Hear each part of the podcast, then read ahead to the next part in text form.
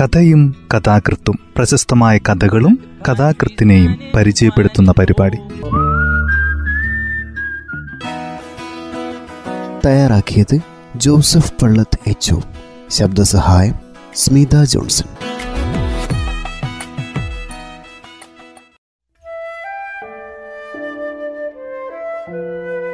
കഥയും കഥാകൃത്തും എന്ന ഈ പരിപാടിയിൽ ഹിന്ദി എഴുത്തുകാരൻ ഭീഷ്മ സാഗ്നിയുടെ കവണക്കാരൻ കുട്ടി എന്ന ചെറുകഥയാണ് ഇന്ന് പരിചയപ്പെടുത്തുന്നത്.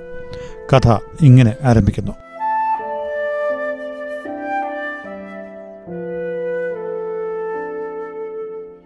ഞങ്ങളുടെ ക്ലാസ് പലതരത്തിലുള്ള കുട്ടികൾ അടങ്ങിയതായിരുന്നു. ബുദ്ധിമുട്ടുള്ള ചോദ്യം ചോദിച്ചാൽ മഷിക്കുപ്പിയിൽ നിന്ന് മഷി എടുത്ത് കുടിക്കുന്ന ഹർബല്ലാൽ ഞങ്ങളുടെ ക്ലാസ്സിലുണ്ടായിരുന്നു. മഷി കുടിക്കുന്നത് ബുദ്ധിക്ക് മൂർച്ച കൂട്ടും എന്ന് അയാൾ വിശ്വസിച്ചു. മാസ്റ്റർ ചെവി പിടിച്ച് തിരുമിയാൽ അവൻ അലറും. മറ്റു ക്ലാസ്സുകളിൽ നിന്ന് കുട്ടികളും മാസ്റ്റർമാരും എന്ത് സംഭവിച്ചു എന്നറിയാൻ ഓടിയെത്തുമായിരുന്നു. രക്ഷിക്കണേ എന്നെ കൊല്ലുന്നേ. ഇത് മാസ്റ്റർക്ക് വല്ലാത്ത ശല്യായി. അദ്ദേഹം ചൂരൽ കൊണ്ട് അടിക്കാൻ ശ്രമിച്ച രണ്ട് കൈകൊണ്ടും അദ്ദേഹത്തെ വലയം ചെയ്ത് അവൻ കെഞ്ചു. പൊന്നു സാറേ മാപ്പ് തരൂ. അങ്ങ് മഹാനായ അക്ബറാണ്. ചക്രവർത്തി അശോകനാണ്. അങ്ങന്റെ അച്ഛനാണ് മുത്തച്ഛനാണ് മുതുമത്തച്ഛനാണ്. ഇത് കുട്ടികളെ ചിരിപ്പിക്കുകയും മാസ്റ്ററെ ലിബിനാക്കുകയും ചെയ്യുമായിരുന്നു ഹർബലാൽ തവളകളെ പിടിക്കുമായിരുന്നു. എന്നിട്ട് പറയും തവളക്കൊഴുപ്പ് കയ്യിൽ പുരട്ടിയാൽ മാസ്റ്ററുടെ ചൂരൽ കൊണ്ടുള്ള അടിയേൽക്കുമ്പോൾ വേദന അറിയില്ലെന്ന്. പക്ഷേ ക്ലാസ്സിലെ ഏറ്റവും വലിയ കുറുമ്പൻ ബോധരാജയായിരുന്നു. ഞങ്ങൾക്കൊക്കെ അയാളെ പേടിയായിരുന്നു. അയാൾ ആരുടെയെങ്കിലും കൈത്തണ്ടയിൽ നുള്ളിയാൽ പാമ്പ് കടിച്ചെന്ന പോലെ വീർത്തു വരുമായിരുന്നു. അയാൾക്ക് പേടിയില്ല. കടലിനെ പിടിച്ച് അതിന്റെ കൊമ്പ് പറിച്ചു കളഞ്ഞ് നൂൽ കണ്ട് കെട്ടി ഒരു പട്ട വന്ന പോലെ പറപ്പിക്കുമായിരുന്നു. പൂമ്പാറ്റ പൂവിലിരിക്കുമ്പോൾ പതുങ്ങിച്ചെന്ന് അതിനെ പിടിച്ച് കയ്യിലിട്ട് ഞെരുക്കുമായിരുന്നു. അതല്ലെങ്കിൽ ഒരു മൊട്ടുസൂചി അതിന്റെ ശരീരത്തിൽ കോർത്ത് പുസ്തകത്തിനുള്ളിൽ വെക്കുമായിരുന്നു. ഒരു തേൾ ബോധരാജിനെ കുത്തിയാൽ തേൾ മരിച്ചു പോകുമെന്നായിരുന്നു കുട്ടികളുടെ സംസാരം. പാമ്പ് കടിച്ചാൽ പോലും വിഷമേൽക്കാത്ത വിധം വിഷമയമാണ് ബോധരാജിന്റെ ചോര എന്നാണ് വിശ്വസിച്ചിരുന്നത്. അയാളുടെ കയ്യിൽ എപ്പോഴും ഒരു കവണ ഉണ്ടാവുമായിരുന്നു. അത് പ്രയോഗിക്കുന്നതിൽ അതിസമർത്ഥനായിരുന്നു അയാൾ. മരത്തിന്റെ ചുവട്ടിൽ ചെന്നു നിന്ന് ഉന്നം പിടിച്ച് അയാൾ കവണ പ്രയോഗിക്കും. അടുത്ത നിമിഷം ഒരു പക്ഷി നിലം പതിക്കുന്നതും കാണാം. ഇടയ്ക്ക് അയാൾ മരത്തിൽ കയറി പക്ഷികളുടെ മുട്ടകളൊക്കെ എടുത്ത് കൂട് നിശേഷം നശിപ്പിക്കും. അന്യരെ ഉപദ്രവിക്കുന്നത് അയാൾക്കൊരു രസമായിരുന്നു. പകവച്ച് അയാൾ ഉപദ്രവിക്കുമായിരുന്നു. കുട്ടികൾക്കൊക്കെ അവനെ പേടിയായിരുന്നു. അമ്മ പോലും അവനെ വിളിച്ചത് രാക്ഷസൻ എന്നായിരുന്നു. അവന്റെ കീശ കണ്ണിൽ കണ്ട സാധനങ്ങൾ കൊണ്ട് നിറഞ്ഞിരിക്കും. ജീവനുള്ള തത്ത പലതരം മുട്ടകൾ മുള്ളൻ പഴങ്ങൾ അങ്ങനെ പലതും. ഒട്ടേറെ അത്ഭുത കഥകൾ അവന്റെ കയ്യിൽ സ്റ്റോക്ക് ഉണ്ട്. ഒരു ദിവസം അവൻ പറഞ്ഞു ഞങ്ങളുടെ വീട്ടിൽ ഒരു ഉടുമ്പുണ്ട്. ഉടുമ്പെന്ന് വെച്ചാൽ എന്താണെന്നറിയോ? ഇല്ല എന്താണ് ഉടുമ്പ്? ആ അത് ഒരു തരം ഇഴജാതിയ. ഒരടിയോളം നീളമുണ്ട്. അതിന് കുറെ കാലുകളും നഖങ്ങളും ഉണ്ട് ഞങ്ങൾക്ക് പേടിയായി. ഞങ്ങളുടെ വീട്ടിലെ കോണിയുടെ ചുവട്ടില അതിന്റെ പാർപ്പ്. അതാരെങ്ങനെ കടിച്ചാൽ പിന്നെ എന്ത് വന്നാലും കടിവിടില്ല. കള്ളന്മാര് ഉടുമ്പുകളെ വളർത്തുന്നു. അവയെ ഉയരത്തുള്ള മതിലുകളിൽ കയറാൻ ഉപകരണമാക്കുന്നു. ഉടുമ്പിന്റെ പിൻകാലിൽ ഒരു കയറ് കെട്ടി മേലോട്ടെറിയുന്നു. മതിലിന്മേൽ പിടി കിട്ടിയാൽ പിന്നെ അവ ഒരിക്കലും ആ പിടിവിടില്ല. പത്താൾ കൂടി ശ്രമിച്ചാലും വിടുത്താനാവില്ല. കള്ളന്മാർ ഉടുമ്പിന്റെ കാലിൽ കെട്ടിയ കയറിൽ പിടിച്ച് മേലോട്ട് കയറുന്നു. എപ്പോഴാ ഉടുമ്പ് പിന്നെ വിടുക? കള്ളന്മാരെ മതിൽ കയറി കഴിഞ്ഞാൽ ഉടുമ്പിന് കുറച്ച് പാൽ കൊടുക്കും. അപ്പൊ അത് വിടും. അത്തരം കഥകളാണ് ബോധരാജ് പറഞ്ഞിരുന്നത്. എന്റെ അച്ഛന് ഒരു ഉദ്യോഗക്കയറ്റം കിട്ടി. ഞങ്ങളൊരു വലിയ ബംഗ്ലാവിലേക്ക് മാറി താമസിച്ചു. എന്റെ അച്ഛന് ഒരു ഉദ്യോഗക്കയറ്റം കിട്ടി. ഞങ്ങൾ ഒരു വലിയ ബംഗ്ലാവിലേക്ക് മാറി താമസിച്ചു. നഗരപ്രാന്തത്തിലുള്ള പഴയ മാതൃകയിലുള്ള ഒരു കെട്ടിടമായിരുന്നു അത്. അതിന് ഇഷ്ടിക ചുമരുകളും ഉയർന്ന മതിലുകളും ചെരിഞ്ഞ മേൽപ്പുരയുമാണ് ഉണ്ടായിരുന്നത്. ധാരാളം മരങ്ങളും ചെടികളും ഉള്ളതായിരുന്നു ആ വീട്. താമസിക്കാൻ സുഖമായിരുന്നുവെങ്കിലും ആ വലിയ വീട്ടിലെ പല മുറികളും ഉപയോഗിക്കാതെ കിടന്നു. നഗരത്തിൽ നിന്ന് അകലെയായിരുന്നതിനാൽ കുടുംബ സുഹൃത്തുക്കൾ വളരെ ദുർലഭമായി അവിടേക്ക് വന്നിരുന്നുള്ളൂ. എന്നാൽ ബോധരാജ് അത്തരം സുഹൃത്തുക്കളിൽ നിന്ന് വ്യത്യസ്തനായിരുന്നു. അവൻ ആ വീട് തന്റെ വേട്ടയ്ക്കുള്ള സ്ഥലമായി കണ്ടു. മരങ്ങളിൽ പല പക്ഷിക്കൂടുകളും ഉണ്ടായിരുന്നു. കുരങ്ങന്മാർ അവയിൽ അറിഞ്ഞു നടന്നിരുന്നു. കുറ്റിക്കാടിനുള്ളിൽ രണ്ട് കീരികളുണ്ടായിരുന്നു. വീടിന്റെ പിൻഭാഗത്ത് ഒരു വലിയ മുറിയിൽ അത്യാവശ്യമില്ലാത്ത വീട്ടു സാമാനങ്ങൾ അമ്മ സൂക്ഷിച്ചിരുന്നു. ആ മുറി പ്രാവുകളുടെ ഒരു താവളവുമായിരുന്നു. എല്ലായ്പ്പോഴും അവിടെ നിന്ന് പ്രാവുകളുടെ കുറുകൽ കേൾക്കാം. വെന്റിലേറ്ററിന്റെ അരികെ ഒരു മൈനയുടെ കൂടുമുണ്ടായിരുന്നു. നിലം മുഴുക്കെ പക്ഷിയുടെ തൂവലുകളും കാഷ്ടവും മുട്ടത്തോടും പുല്ലഴികളും പരന്നു കിടക്കുന്നുണ്ടായിരുന്നു. ഒരു ദിവസം ബോധരാജ് ഒരു ചെറിയ മുള്ളംപന്നിയെ കൊണ്ടുവന്നു.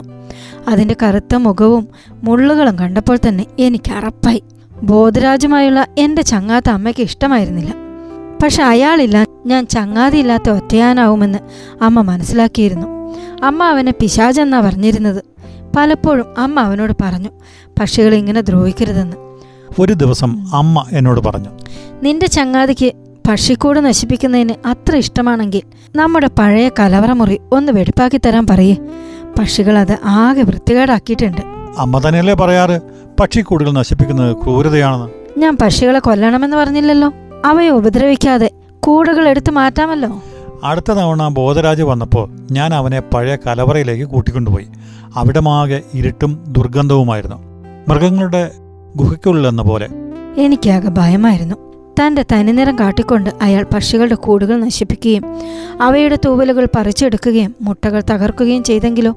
ഞാനും അയാളും തമ്മിലുള്ള ചങ്ങാത്തത്തെ പ്രോത്സാഹിപ്പിക്കാതിരുന്ന അമ്മ പഴയ കലവറ വെടിപ്പാക്കുന്നതിന് ബോധരാജിനെ കൊണ്ടുവരാൻ എന്തിനെന്നോട് ആവശ്യപ്പെട്ടു? ബോധരാജ് അയാളുടെ കവണ കൊണ്ടുവന്നിരുന്നു. മേൽപ്പുരയ്ക്ക് കീഴെയുള്ള കൂടുകളുടെ സ്ഥാനം അയാൾ നല്ലപോലെ നോക്കി പഠിച്ചു. മേൽപ്പുരയുടെ രണ്ട് ഭാഗവും താഴേക്ക് ചെരിഞ്ഞ് ഓരോ ഉത്തരത്തിൽ ഉറപ്പിച്ചിരിക്കുകയായിരുന്നു. ഉത്തരത്തിന്റെ ഒരറ്റത്ത് വെന്റിലേറ്ററിന്റെ അരികെയായിരുന്നു മൈനക്കൂട്. അതിൽ നിന്ന് പഞ്ഞുനൂൽ പോലുള്ള ഒരു സാധനവും കീറത്തുണി കഷ്ണങ്ങളും താഴേക്ക് തൂങ്ങിക്കിടക്കുന്നത് എനിക്ക് കാണാൻ കഴിഞ്ഞിരുന്നു. ചില പ്രാവുകൾ താഴോട്ടും മേലോട്ടും കുറുകിപ്പറന്നു മൈനയുടെ കുഞ്ഞുങ്ങൾ അതാ അവിടെയുണ്ട്. കവണ ഉപയോഗിക്കാൻ ലക്ഷ്യം പിടിച്ചുകൊണ്ട് ബോധരാജ് പറഞ്ഞു. രണ്ട് കുഞ്ഞു കൊക്കുകൾ കൂട്ടിൽ നിന്ന് പുറമേക്ക് തള്ളി നിൽക്കുന്നത് ഞാൻ കണ്ടു. നോക്ക് ഇത് ഗംഗാമൈനയാണ്. സാധാരണ ഇവിടങ്ങളൊന്നും കാണാറില്ല. ആ കൂട്ടത്തിൽ നിന്ന് ഇവയുടെ തള്ളയും തന്തയും വേറിട്ട് പോകുന്നതായിരിക്കും. തള്ളയും തന്തയും എവിടെ?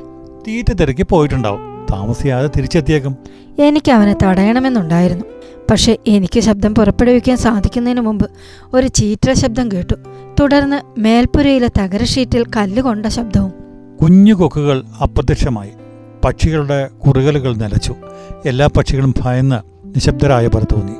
ബോധരാജ മറ്റൊരു കല്ല് പ്രയോഗിച്ചു. ഈ പ്രാവശ്യം കഴുക്കോലന്മേലാണ് അത് കൊണ്ടത്. ലക്ഷ്യം പിഴക്കില്ലെന്ന് വീമ്പടിച്ചിരുന്നവനാണ് ബോധരാജ്. രണ്ടാം പ്രാവശ്യം ലക്ഷ്യം പിഴിച്ചപ്പോൾ അയാൾക്ക് തന്നോട് തന്നെ ദേഷ്യം വന്നു. മൈനക്കുഞ്ഞുങ്ങൾ കൊക്കുകൾ വീണ്ടും പുറത്തേക്കിട്ട് കണ്ടപ്പോൾ ബോധരാജ് മൂന്നാമതൊന്നുകൂടി ശ്രമിച്ചു. ഇപ്രാവശ്യം കല്ല് കൂടിന്റെ ഒരു വശം സ്പർശിച്ചു. അല്പം വൈക്കോലിഴകളും നൂലും താഴെ വീണു. പക്ഷെ കൂട് തെറിച്ചില്ല. ബോധരാജ് വീണ്ടും കവണ പ്രയോഗിക്കാൻ മുതിർന്നു. പെട്ടെന്നൊരു വലിയ നിഴൽ വെന്റിലേറ്ററിൽ നിന്ന് വരുന്ന വെളിച്ചം തടഞ്ഞുകൊണ്ട് മുറിക്കെതിരെ പ്രത്യക്ഷപ്പെട്ടു. പകപ്പോടെ ഞങ്ങൾ മുകളിലേക്ക് നോക്കി. ഞങ്ങളുടെ നേരെ തുറച്ചു നോക്കി ഭീഷണിപ്പെടുത്തിക്കൊണ്ട് ചിറക് വിരുത്തി ഒരു പരുന്ത് പറക്കുന്നു. ഇത് പരുന്തിന്റെ കൂടായിരിക്കും. അല്ല പരുന്തിന്റെ കൂടെ എങ്ങനെ ഇവിടെ വരും? പരുന്ത് മരത്തിന്മേൽ കൂടുണ്ടാക്കാറുള്ളൂ. ഇത് മൈനയുടെ കൂട് തന്നെയാ. മൈന കുഞ്ഞുങ്ങൾ ചിറകിട്ടടിക്കുകയും ഉച്ചത്തിൽ കരയാൻ തുടങ്ങുകയും ചെയ്തു. ഞങ്ങൾ ശ്വാസം അടക്കി പിടിച്ചു. പരുന്ത് എന്താണ് ചെയ്യാൻ പോകുന്നതെന്നോ? പരുന്ത്. പരുന്ത് എന്താണ് ചെയ്യാൻ പോകുന്നതാവോ? പരുന്ത് വെന്റിലേറ്റർ വിട്ട് കഴുക്കോലിന്മേൽ പോയിരുന്നു. അത് നീണ്ടു മെലിഞ്ഞ കഴുത്ത് കുടഞ്ഞ് ഇടത്തോട്ടും വലത്തോട്ടും പാളി നോക്കി. പക്ഷികളുടെ പേടിച്ചുള്ള നിലവിളിയാൽ അന്തരീക്ഷം മുഖരിതമായി.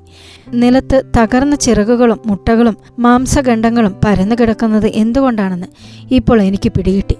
പരുന്ത് ഇടയ്ക്കിടെ കൂടെ ആക്രമിക്കാറുണ്ടായിരിക്കണം. ബോധരാജ് പരുന്തിൽ നിന്ന് കണ്ണെടുത്തില്ല. അത് മൈനക്കൂടിനെ നേർക്ക് അടുക്കാൻ ശ്രമിച്ചുകൊണ്ടിരിക്കുകയായിരുന്നു. പക്ഷിക്കുഞ്ഞുങ്ങളുടെ നിലവിളി പാരമ്യത്തിലെത്തി. ഞാനൊരു ഞരമ്പിൻകൂട് മാത്രമായി. മൈനക്കുഞ്ഞുങ്ങളെ ബോധരാജോ പരുന്തോ ആര് കൊന്നാലും വ്യത്യാസമെന്ത്? പരുന്ത് വന്നില്ലായിരുന്നുവെങ്കിൽ നിശ്ചയമായും ബോധരാജ് ആ കൂട് വകവരുത്തിയിട്ടുണ്ടാവുമായിരുന്നു. ബോധരാജ് അയാളുടെ കവണ ഉയർത്തി പരുന്തിനെ ലക്ഷ്യം വെച്ചു. പരുന്തിന്റെ മേൽ കൊള്ളിക്കണ്ട അത് നിന്നെ ആക്രമിക്കും. എന്നാൽ ബോധരാജ് അത് വകവച്ചില്ല. കല്ല് പരുന്തിന്മേൽ കൊള്ളാതെ തട്ടിന്മേൽ കൊണ്ടു. പരുന്ത് ചിറക് വിരുത്തി താഴേക്ക് പറന്നു. നമുക്കിവിടം വിട്ടുപോവാം. പരുന്ത് മൈനക്കുഞ്ഞുങ്ങളെ തിന്നുകളയും ഈ വാക്കുകൾ അയാളിൽ നിന്ന് പുറത്തു വരുന്നത് അത്ഭുതമായി തോന്നി. ബോധരാജ് വീണ്ടും പരുന്തിനെ ലക്ഷ്യമാക്കി പരുന്ത് കഴുക്കോൽ വിട്ട് അർദ്ധവൃത്താകൃതിയിൽ പറന്ന് തുലാത്തിന്മേൽ വന്നിരുന്നു. മൈനക്കുഞ്ഞുങ്ങൾ കരഞ്ഞുകൊണ്ടിരുന്നു. ബോധരാജ് കവണ എന്റെ കയ്യിൽ തന്നു. കൂടെ കുറെ കല്ലുകളും എന്നിട്ട് പറഞ്ഞു പരുന്തിന്റെ നേർക്ക് വിട് തുടർച്ചയായിട്ട് കല്ലുവിട്. അതിനെ ഇരിക്കാൻ അനുവദിക്കരുത്. ഇതം പറഞ്ഞ് അയാൾ ഓടിച്ചെന്ന് മുറിയുടെ ഒരരികിലുണ്ടായിരുന്ന മേശ പിടിച്ചു വലിച്ച് നടുവിൽ കൊണ്ടിട്ടു. കവണ എങ്ങനെയാണ് ഉപയോഗിക്കേണ്ടതെന്ന് എനിക്കറിയുമായിരുന്നില്ല. ഞാൻ ഒരിക്കൽ പരിശ്രമിച്ചു നോക്കി. പക്ഷെ പരുന്ത് ആ തുലാം വിട്ട് മറ്റൊന്നിൽ പോയി ഇരുപ്പുറപ്പിച്ചിരുന്നു ബോധരാജ് മേശ മൈനയുടെ കൂടിയിരിക്കുന്നതിന്റെ നേരെ താഴേക്ക് വലിച്ചെത്തിച്ചു. എന്നിട്ട് ഒരു ഒടിഞ്ഞ കസാല കൊണ്ടുവന്ന് മേശയുടെ മേലെ വെച്ചു. അയാൾ കസാലയിന്മേൽ കയറി പതുക്കെ കൂടെടുത്ത് താഴേക്ക് ഇറക്കി. നമുക്കേ ഇവിടുന്ന് രക്ഷപ്പെടാം. അയാൾ പറഞ്ഞു. എന്നിട്ട് വാതിക്കലേക്ക് ഓടി. ഞാൻ പിന്തുടർന്നു. ഞങ്ങൾ പുതിയ കലവറയിലേക്ക് ചെന്നു. അതിന് ഒരു വാതിലും പിന്നിൽ ഒരു- ചെറിയ ജനവാതിലും മാത്രമേ ഉണ്ടായിരുന്നുള്ളൂ. അതിന്റെ നടുക്കുകൂടി വിലങ്ങനെ ഒരു തുലാമുണ്ടായിരുന്നു. പരുന്തിന് ഇങ്ങോട്ട് പറന്നെത്താൻ കഴിയില്ല. എന്നിട്ട് ഒരു പെട്ടിയിന്മേൽ കയറി നിന്ന് തുലാത്തിന്മേൽ കൂടുവെച്ചു. മൈനക്കുഞ്ഞുങ്ങൾ കരയുന്നത് നിർത്തിയിരുന്നു. പെട്ടിയിന്മേൽ കയറി നിന്ന് ബോധരാജ് കൂടിനുള്ളിലേക്ക് എത്തി നോക്കി. ഞാൻ വിചാരിച്ചു അയാൾ സാധാരണ ചെയ്യാറുള്ളതുപോലെ ആ രണ്ടു കുഞ്ഞുങ്ങളെയും എടുത്ത് കീശയിലിടുമെന്ന്. പക്ഷെ അവയുടെ നേരെ കുറേ നേരം നോക്കി നിന്ന ശേഷം അവൻ പറഞ്ഞു കുറച്ച് വെള്ളം കൊണ്ടുവാ.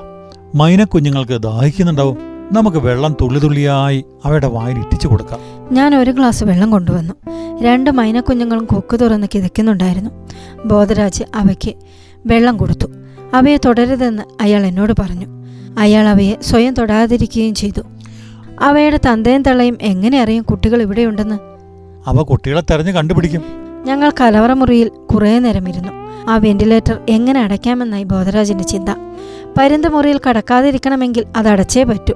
അന്ന് വൈകുന്നേരം ഇക്കാര്യത്തെക്കുറിച്ചല്ലാതെ മറ്റൊന്നും അയാൾക്ക് പറയാനുണ്ടായിരുന്നില്ല. അടുത്ത ദിവസം ബോധരാജ് വന്നപ്പോൾ അവന്റെ കയ്യിൽ കവണയും കല്ലും ഒന്നും ഉണ്ടായിരുന്നില്ല അവനൊരു സഞ്ചിയിൽ കുറെ ധാന്യമണികൾ കൊണ്ടുവന്നിരുന്നു.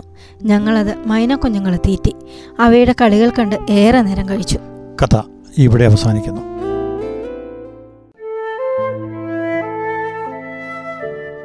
ഹിന്ദി എഴുത്തുകാരൻ ഭീഷ്മ സാഗ്നിയുടെ കവണക്കാരൻ എന്ന ചെറുകഥയാണ് നിങ്ങൾ ഈ പരിപാടിയിൽ ഇന്ന് കേട്ടത്.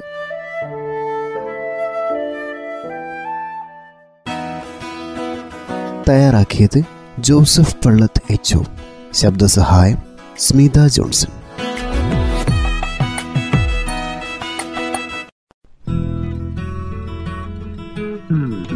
കഥയും കഥാകൃത്തും പ്രശസ്തമായ കഥകളും കഥാകൃത്തിനെയും പരിചയപ്പെടുത്തുന്ന പരിപാടി.